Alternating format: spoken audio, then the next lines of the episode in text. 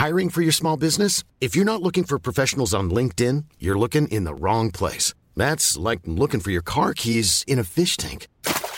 LinkedIn helps you hire professionals you can't find anywhere else, even those who aren't actively searching for a new job but might be open to the perfect role. In a given month, over 70% of LinkedIn users don't even visit other leading job sites. So start looking in the right place. With LinkedIn, you can hire professionals like a professional. Post your free job on linkedin.com slash people today.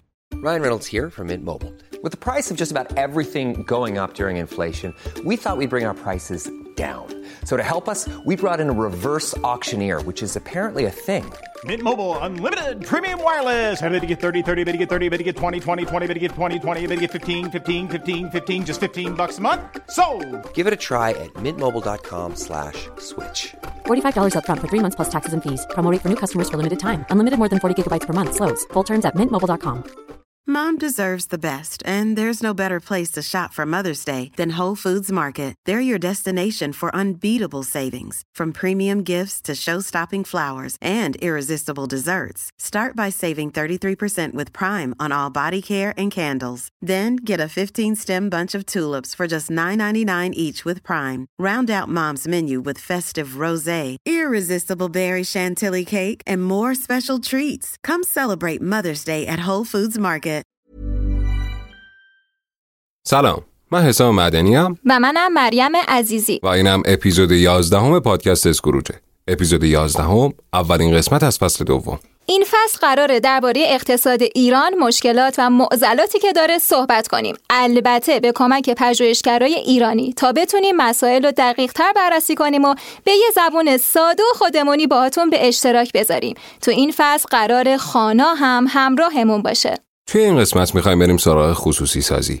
البته نه ببخشید. خصوصی بازی. خب مریم نظر تو چیه؟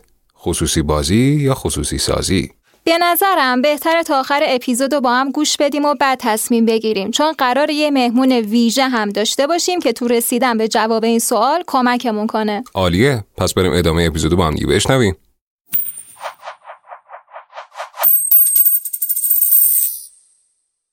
خب بذارید قبل از اینکه بریم سراغ خصوصی سازی یه سر بریم ساراتوف روسیه. اونم دقیقا اکتبر 1966 جایی که پسر بچه توی جنوب غرب شوروی سابق متولد میشه.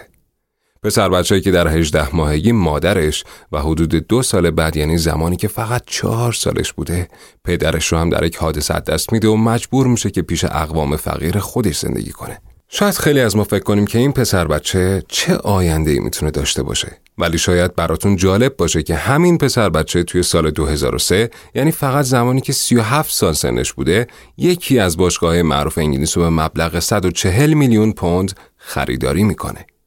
درست حد زدین. داریم راجع به رومن آبراموویچ مالک یا بهتره بگیم مالک سابق باشگاه چلسی صحبت می‌کنیم.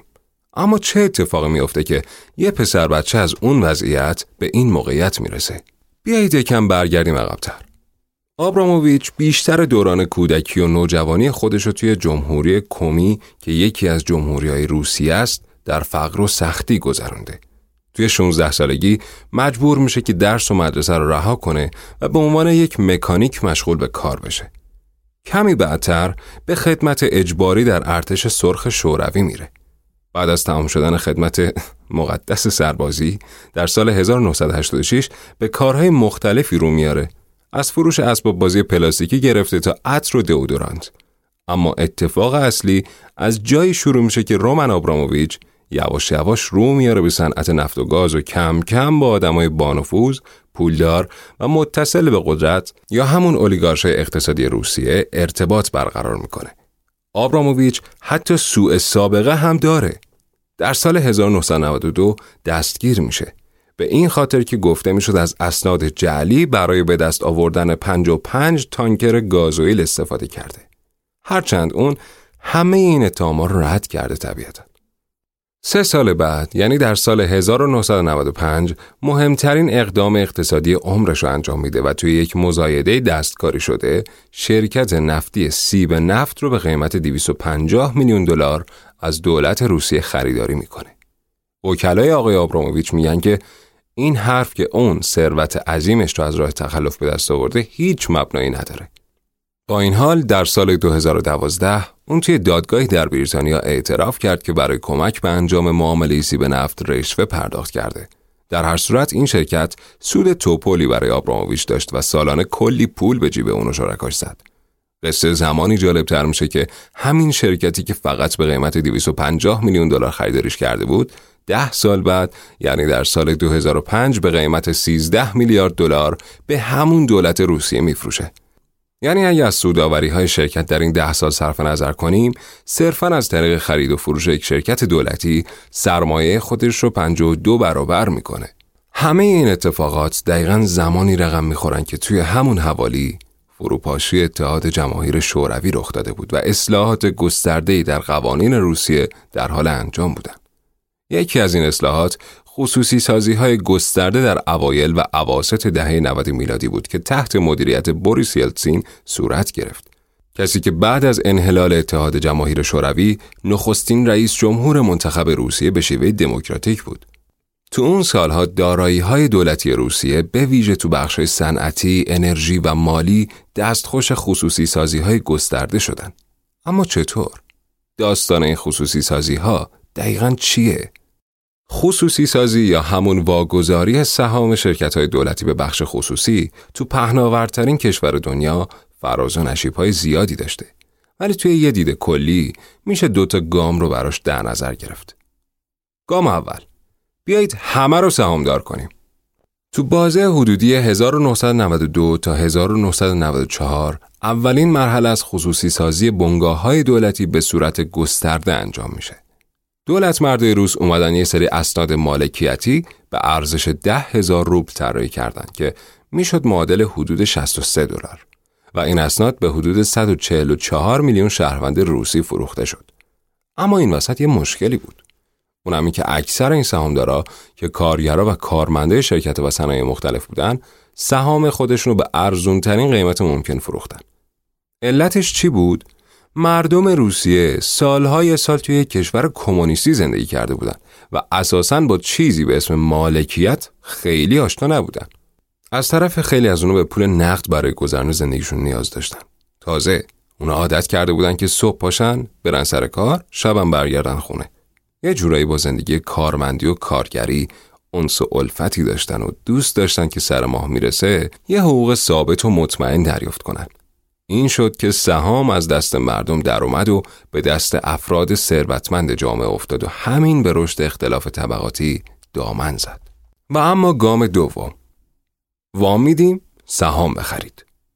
این مرحله بین سال 94 تا 96 میلادی رقم خورد. دقیقا تو سالهایی که دولت روسیه با کسری بودجه مواجه بود. این شد که اموال دولتی رو طی مزایده هایی کرایه دادن و در ازای اون از بانک های خصوصی پول قرض کردن. این یعنی عملا سهام شرکت ها به صورت مستقیم در برابر پول واگذار می شد. بانک ها به مردم وام می‌دادند تا اونا بتونن سهام بخرن. چیزی که باعث شد فسادهای گسترده شکل بگیره. چون بانک ها هم خودشون مسئول قیمت گذاری سهام شرکت ها بودن هم خودشون مسئول پرداخت وام به مردم. نتیجه چی بود؟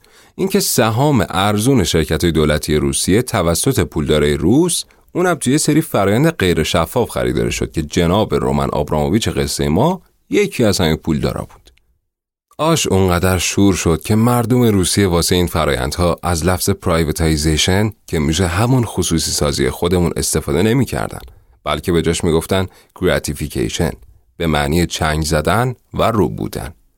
ته قصه طوری شد که بعد از اجرای این خصوصی سازی ها افراد محدودی تونستن کنترل شرکت های دولتی رو در اختیار خودشون قرار بدن و در عمل باعث شد که روسیه بالاترین سطح اختلاف سرمایه رو توی دنیا داشته باشه که از اون به عنوان فاجعه بارترین سقوط اقتصادی کشور صنعتی در تاریخ صلح یاد شده. حتی دولت روسیه هم مجبور شد که سال 96 میلادی به اجرای بد برنامه خصوصی سازی اعتراف کنه. چیزی که حتی ولادیمیر پوتین توی یک مصاحبه در سال 2003 وقتی که ازش درباره خصوصی سازی روسیه سوال کردن اینطور روش سهه گذاشت که فروش کامل اموال دولتی اونم تو مقیاس کلان دلایل اقلانی و اقتصادی نداشت بلکه صرفا به خاطر مسائل سیاسی صورت گرفت. میشه گفت خصوصی سازی ها واسه ایجاد یک طبقه اجتماعی انجام شد تا از منافع اونها دفاع و از بازگشت روسی به وضعیت قبلیش جلوگیری کنه.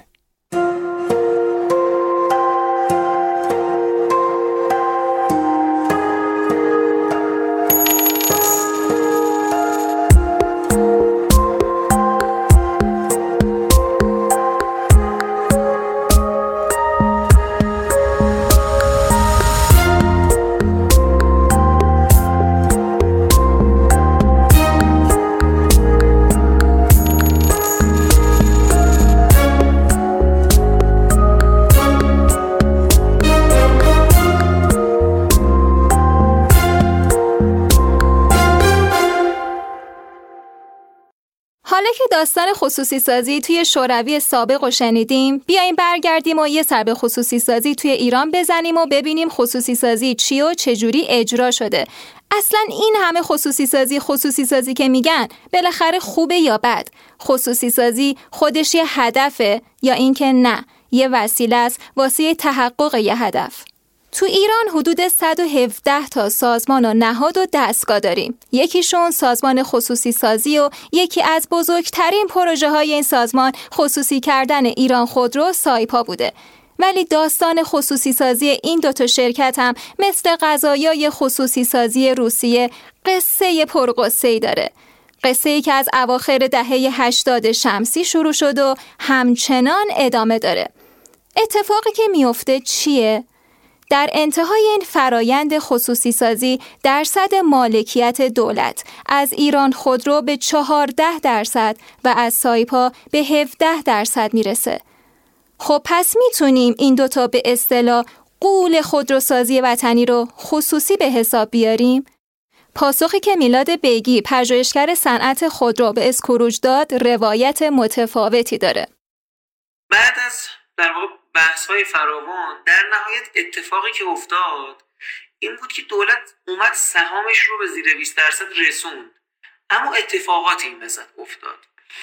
ممکنه که این به ذهن برسه که دولت برای اینکه این واگذاری ها رو بتونه به امن ترین حالت ممکن انجام بده اونو به شرکت های شبه دولتی واگذار کرد.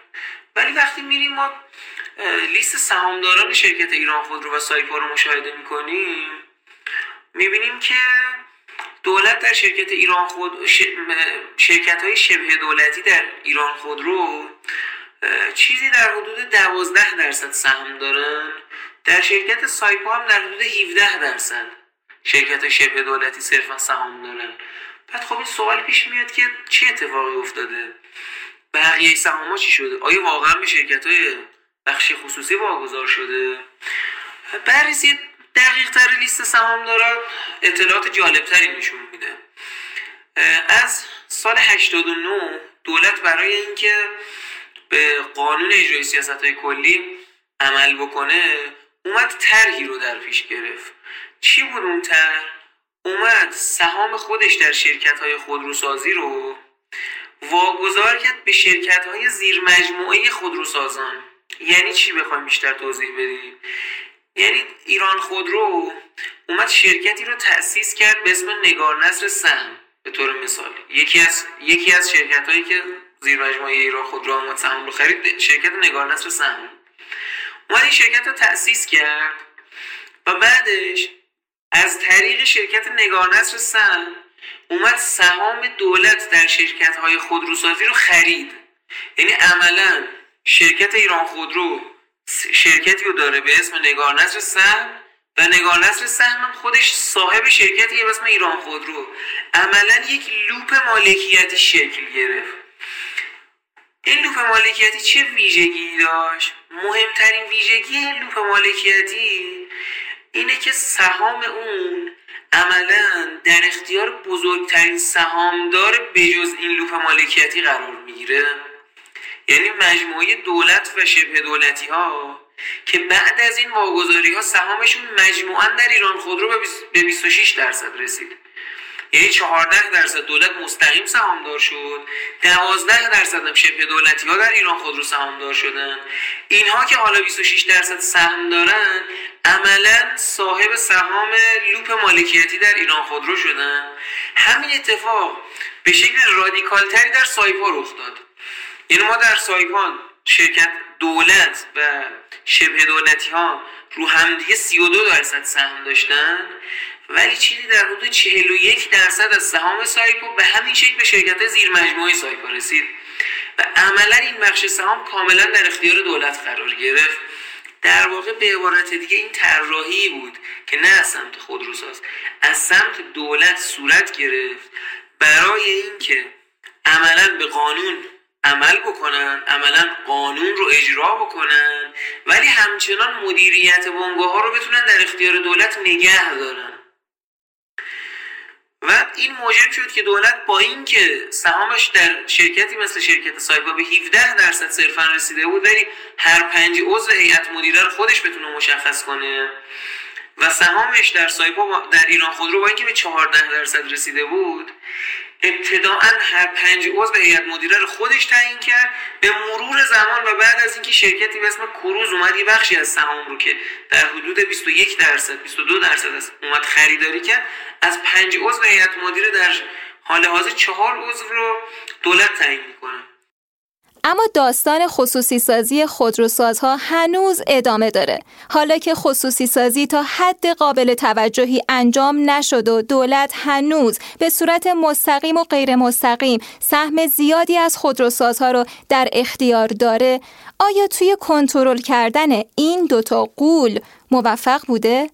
شاید دونستن این نکته که چندین نهاد دولتی ماها تلاش می‌کنن که توی بحث قیمت گذاری بفهمن بالاخره این قیمت ها از کجا اومدن ولی موفق نشدن به ما کمک بکنه قیمت های بالا در برابر کیفیت های بگذریم اساسا انگیزه واگذاری این دوتا بزرگوار چی بوده؟ اینکه مدیریت تو صنعت خودرو کار سخت و پیچیده یه قبول ولی این سخت بودن انگیزه خوبی برای واگذاری به نظر نمی‌رسه.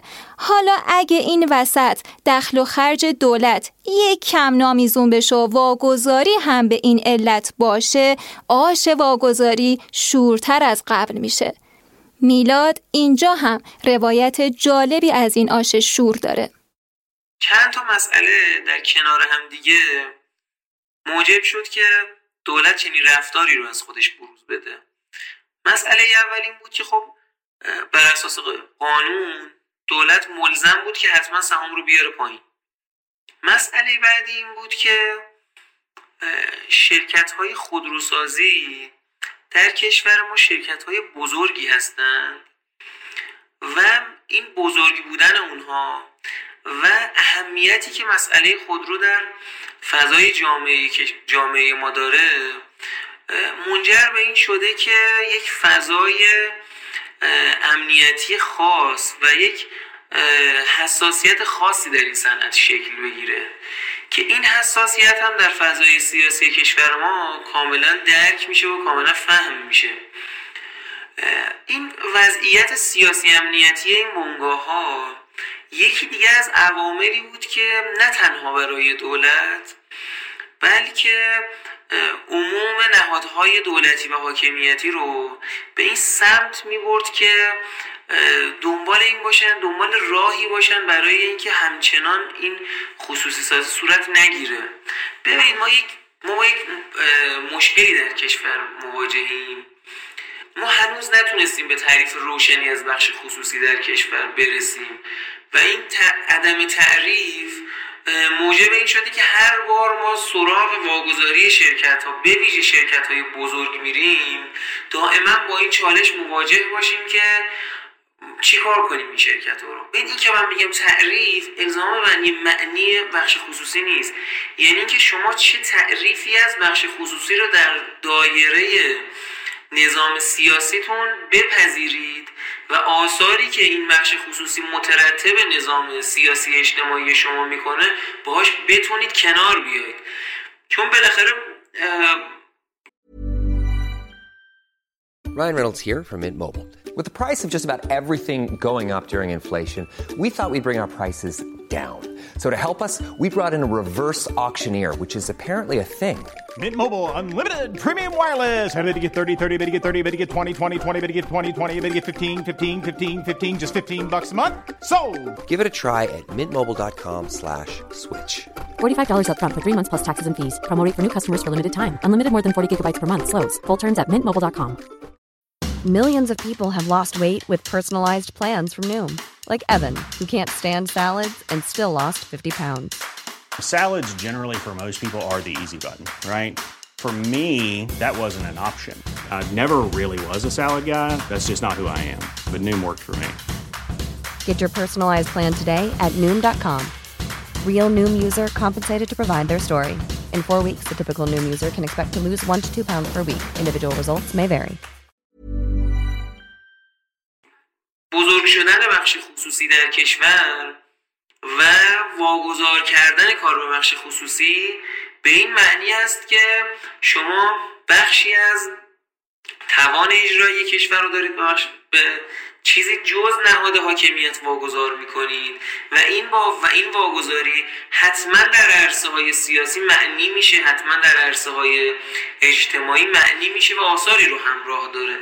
ما چون نتونستیم چنین فهمی رو ایجاد بکنیم. نتونستیم چنین تعریفی رو درونی بکنیم در کشور. عملا هر بار که با واگذاری شرکت های مواجهیم که اینها می‌تونن چنین آثاری رو همراه داشته باشن از جمله ایران خودرو سایپا از جمله پرسپولیس استقلال و هر کدوم از شرکت های بزرگ ما دائما با این چالش مواجهیم که چه کنیم اینها رو؟ چگونه از این مسئله عبور بکنیم؟ و راه عبور هم عموما به یکی دو مسیر ختم میشه. یا اونها رو در فرایند واگذاری به نهادهای شبه دولتی و یا به نهادهای عمومی غیر دولتی واگذار بکنیم یا اینکه به لطایف الحیلی همچنان نگه داریم اینها رو. حتی اگه خاطرتون باشه در سال 1399 ما یک مدل واگذاری طراحی کردیم در کشور به ETF ها. ETF چی بود؟ یا اون سبد سهامی که تعریف شده بود؟ ما عملا داشتیم سهام رو واگذار می‌کردیم ولی طرحی رو در انداخته بودیم. سبدی رو تعریف کرده بودیم که در داخل این سبد مدیریت واگذار نمی‌شد. یعنی عملا طراحی سبد به نحوی انجام شده بود که مدیریت واگذار نمی‌شد. یعنی اون ETF هم دقیقا یک مدل پاسخ به این مسئله بود. در کنار اینها باز اگه مسائل دیگه ای مثل اینکه دولت ها عدم توازن بودجه داشته باشن دولت ها با کسری بودجه مواجه باشن این خودش فرایند رو تشدید می‌کنه که دولت هرچه سریعتر بره به سمت واگذاری. ولی خب باز هم با اون سواله مواجهه.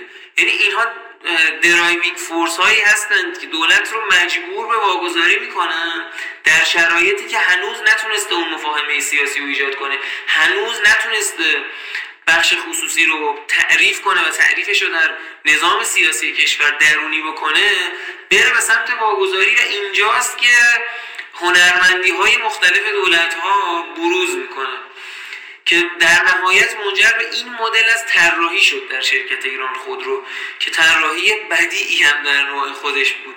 و تا مدت ها افرادی که درگیر مسئله نبودند و نزدیک چنین پدیده نبودند از این وضعیت اطلاع نداشتند.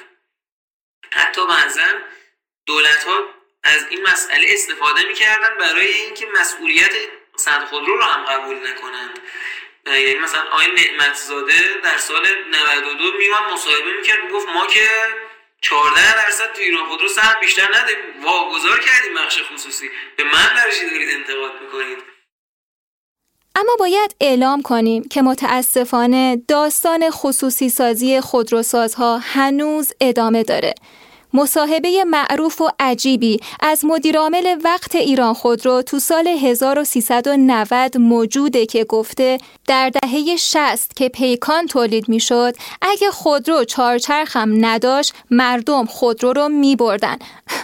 انگار انحصار می‌تونه این توامندی رو ایجاد بکنه که همچین جملاتی رو بشنویم شاید یه مقایسه اینجا برامون جالب باشه که شروع صنعت خودرو تو ایران به سال 1332 برمیگرده که شرکت فیات ایران خط تولیدش رو راه اندازی کرد. ایران خودروی فعلی و ایران ناسیونال اون موقع هم تو سال 1341 دیده به جهان گشود که چهار سال بعد یعنی سال 45 جناب آقای پیکان رو روانه بازار کرد. کره جنوبی هم تو دهه 60 میلادی عزمش رو برای راه اندازی صنعت خودروسازی جذب کرد و تو سال 1962 که میشه همون 1341 خودمون سه تا شرکت بزرگ کره کارشون رو شروع می‌کنن همزمانی جالبی شد نه؟ حالا مقایسه وضعیت امروز خودروسازهای وطنی با چشم ها هم که خب بگذریم همونطور که این قضیه حمایت از خودروسازها می‌تونه به جای رشد لوسشون بکنه و انحصار مخرب براشون به وجود بیاره خود همین انحصار هم می‌تونه بلای جون خصوصی سازی بشه. چیزی که میلاد بیگی براش از عبارت تبدیل انحصار دولتی به انحصار خصوصی استفاده کرده. در شرایط انحصاری وضعیت خاصی بر بونگاه پدید میاد. که بر اساس اینکه این بونگاه چه انگیزه هایی برای اداره داشته باشه آثار این وضعیت می‌تونه متفاوت باشه. من اگه بخوام بحث رو بیشتر بازش بکنم میشه در دو حوزه به این مسئله پرداخت. یکی از اونها بحث زنجیره تأمینه. ببینید قطع سازان داخلی چه زمینه هایی برای فعالیت دارن؟ یا باید با خودروسازان کار بکنن؟ یا با بازار افترمارکت؟ یا خدمات پس از فروش؟ در کشور چون ما با یک وضعیت انحصاری سر و کار داریم قطع سازان ما با یک تعداد خودروساز محدود مواجهن. یعنی یا باید با ایران خودرو کار بکنن یا با سایپا. سایر شرکت های خصوصی که تو ایران داریم صرفا کار منتاج رو انجام میده و عملا به قطعه خاصی ایرانی احتیاج ندارن. از طرف دیگه کار کردن با خودروساز جذابیت هایی برای قطعه ساز داره. چرا؟ چون بازار افترمارکت یک بازاری هست که تو اون دست بسیار زیاده. جنس های وارداتی بسیار زیاده. بعضا جنس های تقلبی هم بسیار زیاده. و اگه بخواد سهم بزرگی از این بازار کسب بکنن واقعا کار سختیه براشون. در طرف دیگه اون کار کردن با خودروساز هم جذابه. ببینید شما فرض بفرمایید اگه یکی فقط بخواد دستگیری در پراید رو بتونه نظارن از یک خودروساز بگیره هر پراید چهار تا دستگیره داره. در سال 200 هزار تا پراید مثلا در دهه اخیر تولید میشه و 800 هزار تا دستگیره در به صورت تضمین شده می‌تونه به شرکت بفروشه. سر خیلی برای اینو جذابه که با این کار بکنن. حالا اگه ما در وضعیت انحصاری قرار داشته باشیم یعنی خودروساز ما توسط بخش خصوصی اداره بشه عملا خودروساز توی شرایط می‌تونه تعیین کنه که با کی کار کنه با کی کار نکنه. امروز تصمیم بگیره که با این قطع اساس کار بکنه فردا تصمیم بگیره که با این قطع اساس کار نکنه. امروز تصمیم بگیره که شرکت خودش رو تأسیس بکنه شرکت قطع سازی خودش رو تأسیس بکنه با هر کیفیتی. و بخش خصوصی هم با هر کیفیتی بخواد تولید بکنه. می‌تونه اینها رو جابجا بکنه با هم دیگه. و می‌تونه به راحتی شرکت های مختلف رو حذف کنه. چرا؟ چون اونی که در نقطه محدود کننده وایساده خودروساز شماست. ببینید اینکه ما در طول سه دهه گذشته اومدیم برای هر قطعه یک سه تا تأمین کننده شکل دادیم. در عموم قطعات تعداد تامین کننده ها بیش از یه دونه است. چرا بیش از یه دونه است؟ شکل داده خودروساز تو این سه دهه. برای اینکه اگه یکی از این قطع سازا نتونه قطعه مورد نیاز خودروساز رو تامین کنه به هر دلیلی ریسک رو کم بکنه بره سراغ قطعه ساز دیگه. یه مسئله مهم دیگه هم که داره اینکه بتونه دست بالا رو در چانه زنی داشته باشه. که اگر یه قطعه سازی به هر دلیلی نخواد قطعه تامین بکنه و به دلیل عدم تأمین قطعه بخواد باجگیری کنه از خودروساز این خودروساز باشه که دست بالاتر رو داشته باشه. حالا این مسئله زمانی که شما با یک بخش خصوصی مواجهی می‌تونه به صورت خیلی رادیکالتر رخ بده به ویژه اگه بخش خصوصی شما خودش هم قطعه ساز باشه. این مسئله دامنش می‌تونه بسیار گسترده تر باشه و شما عملا می‌تونید عملا موجب این میشه که انحصاری که در سطح خودروسازی دارین به یک انحصار در قطعه سازی منجر بشه. سوال بعضا پیش میاد که خب خودروساز برای چی باید دوست داشته باشه که قطعه ضعیفتر بخره نره سراغ خودروسا نره سراغ قطعه ساز بهتر و خود قطعه سازی که با کیفیت تر کار می‌کنه؟ این جوابی که وجود داره اینه که در شرایط انحصاری وقتی خودروساز می‌بینه که می‌تونه خودروش رو با هر کیفیتی به فروش برسونه الزاما دیگه در چنین شرایطی دغدغش فقط دغدغه کیفیت قطعش نیست. دغدغش اینه که در طول زنجیره هم چگونه سود خودش رو ماکسیموم بکنه. چون اساسا بخش خصوصی نیومده شرکت رو تأسیس بکنه که مسئولیت اجتماعی خودش رو برآورده کنه. به مسئولیت اجتماعی خودش پاسخ بده. اومده شرکت رو تأسیس بکنه که سود کسب بکنه. ایرادی هم نمی‌خواد چنین انگیزه ای وارد کنیم. همه ما این انگیزه داریم. در طول شبانه روز کار می‌کنیم. ولی این برای برای حاکمیت مسئله است که آیا می‌خواد چنین انگیزه ای رو ایجاد بکنه در شرایط انحصاری که خودروساز؟ هر نوع خودرویی رو می‌تونه عرضه بکنه و این امکان رو پدید بیاره برای خودروساز که بره در طول زنجیره هم گسترش پیدا بکنه. یکی این مسئله است. مسئله بعدی نوع مواجهه‌ای که در شرایط انحصاری انحصار خصوصی با طرف مصرف کننده و مردم داره. ببینید زمانی که ما با انحصار دولتی مواجهیم بالاخره به دلیل مطالباتی که از سمت دولت وجود داره هم مطالباتی که طرف های اپوزیسیون سیاسی هرچند که در کشور ما خیلی وجه پیدا نمی‌کنه بعضا وارد می‌کنه و هم انتقاداتی که از سمت مردم به محصولات خودروسازان وارد میشه بالاخره دولت به واسطه اینکه بتونه رأی کسب بکنه به واسطه اینکه بتونه به فشارهای اجتماعی پاسخ بده میاد میره بالاخره سراغ اینکه قیمت رو کنترل بکنه خودروساز رو درگیر بعضا محدودیت هایی بکنه. ولی وقتی که شما با انحصار خصوصی مواجهید الزاما چنین مسئله ای وجود نداره. یعنی الزاما شرکت های خصوصی دنبال چنین مسئولیتی نیستن. دنبال این که سود رو کسب بکنن سود رو ماکسیموم بکنن و این ماکسیموم کردن سود در شرایط انحصاری که می‌تونن با, با میزان عرضه با قیمت ها بازی بکنن می‌تونن در واقع هر نوع خودروی رو دست مشتری تحویل بدن این مسئله تشدید میشه نسبت به وضعیت فعلی. بعضا این بحث رو وارد می‌کنه که دولت اگه از جایگاه سیاست از جایگاه مجری به جایگاه سیاست گذار بره بهتر سیاست گذاری می‌کنه. ولی ببینید این این رو قبول دارم ولی به شرایط ولی به شرطی. اون همین که دولت به لحاظ توان تصمیم گیری به لحاظ توان بروکراتیک در یک وضعیت مساعدی قرار داشته باشه.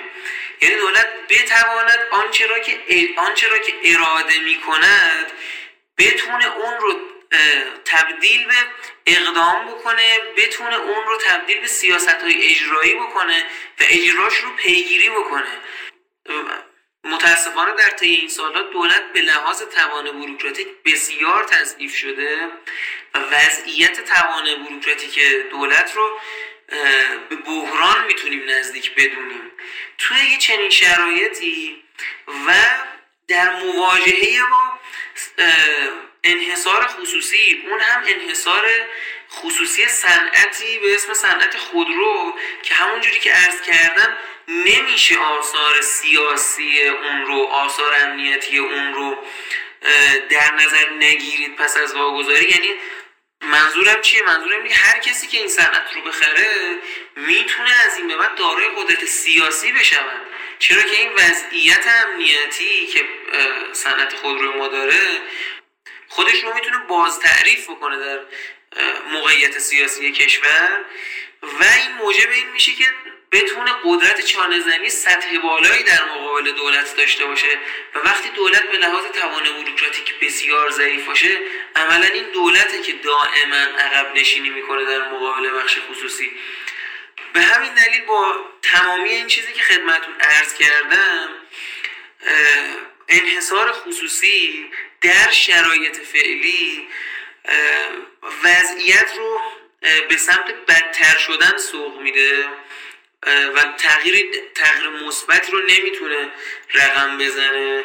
و تا زمانی که پیش نیازهای واگذاری فراهم نشده باشد توسط دولت حتما واگذار کردن اینها به بخش خصوصی به نحوی که کاملا مدیریت اینها به بخش خصوصی کشور برسه حتما می‌تونه ما رو با چالش های جدیدی تو این صنعت مواجه بکنه.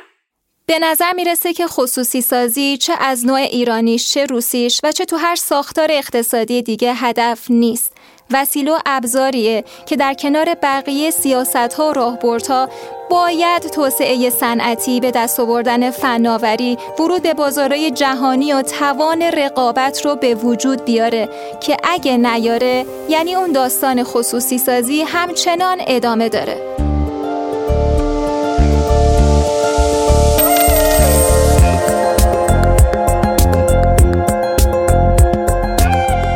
چیزی که شنیدین اپیزود 11 هم و قسمت اول از فصل جدید اسکروج بود. ما توی این فصل قراره با کمک پژوهشگرها و اندیشه ورزان ایرانی بیایم به مهمترین مسائل و مشکلات اقتصادی توی ایران بپردازیم. این مسائل رو دقیقتر بررسی بکنیم و با زبان اسکروجی خودمون یک شنبه در میون اونا رو با شما به اشتراک بذاریم. توی این مسیر هم خانه یا همون خانه اندیشه ورزان ایران داره ما رو همراهی می‌کنه. اگه این قسمت رو دوست داشتین ممنون میشیم اونو با دوستاتون به اشتراک بذارید و ما رو حمایت کنید. پادکست اسکروش توی همه پادگیرها در دسترس و می‌تونید ما رو توی اینستاگرام یوتیوب توییتر و تلگرام هم دنبال کنید. همچنین خوشحال میشیم. اگه موضوع خاصی ذهنتون رو درگیر کرده و یا دوست دارید که ما بهش بپردازیم اونو از طریق ایمیل، سایت و شبکه های اجتماعی به دستمون برسونید. برای فصل دوم شروع جذابی بود. من که خیلی با آینده امیدوارم. مرسی که همراه ما بودی. تا اپیزود بعدی خدا نگهدار.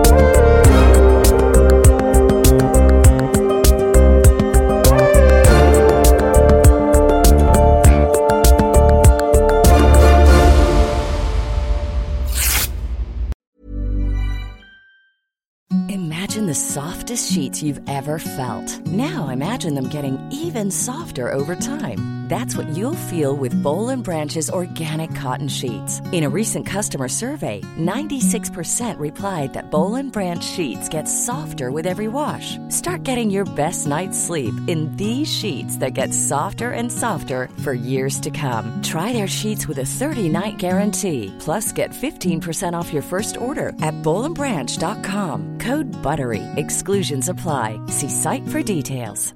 Mom deserves the best, and there's no better place to shop for Mother's Day than Whole Foods Market. They're your destination for unbeatable savings, from premium gifts to show-stopping flowers and irresistible desserts. Start by saving 33% with Prime on all body care and candles. Then get a 15-stem bunch of tulips for just $9.99 each with Prime. Round out Mom's menu with festive rosé, irresistible berry chantilly cake, and more special treats. Come celebrate Mother's Day at Whole Foods Market. Hey, it's Paige DeSorbo from Giggly Squad. High quality fashion without the price tag. Say hello to Quince. I'm snagging high-end essentials like cozy cashmere sweaters, sleek leather jackets, fine jewelry, and so much more. With Quince being 50 to 80% less than similar brands.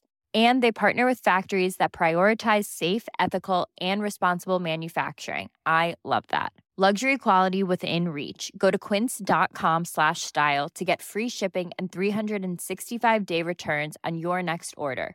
Quince.com slash style.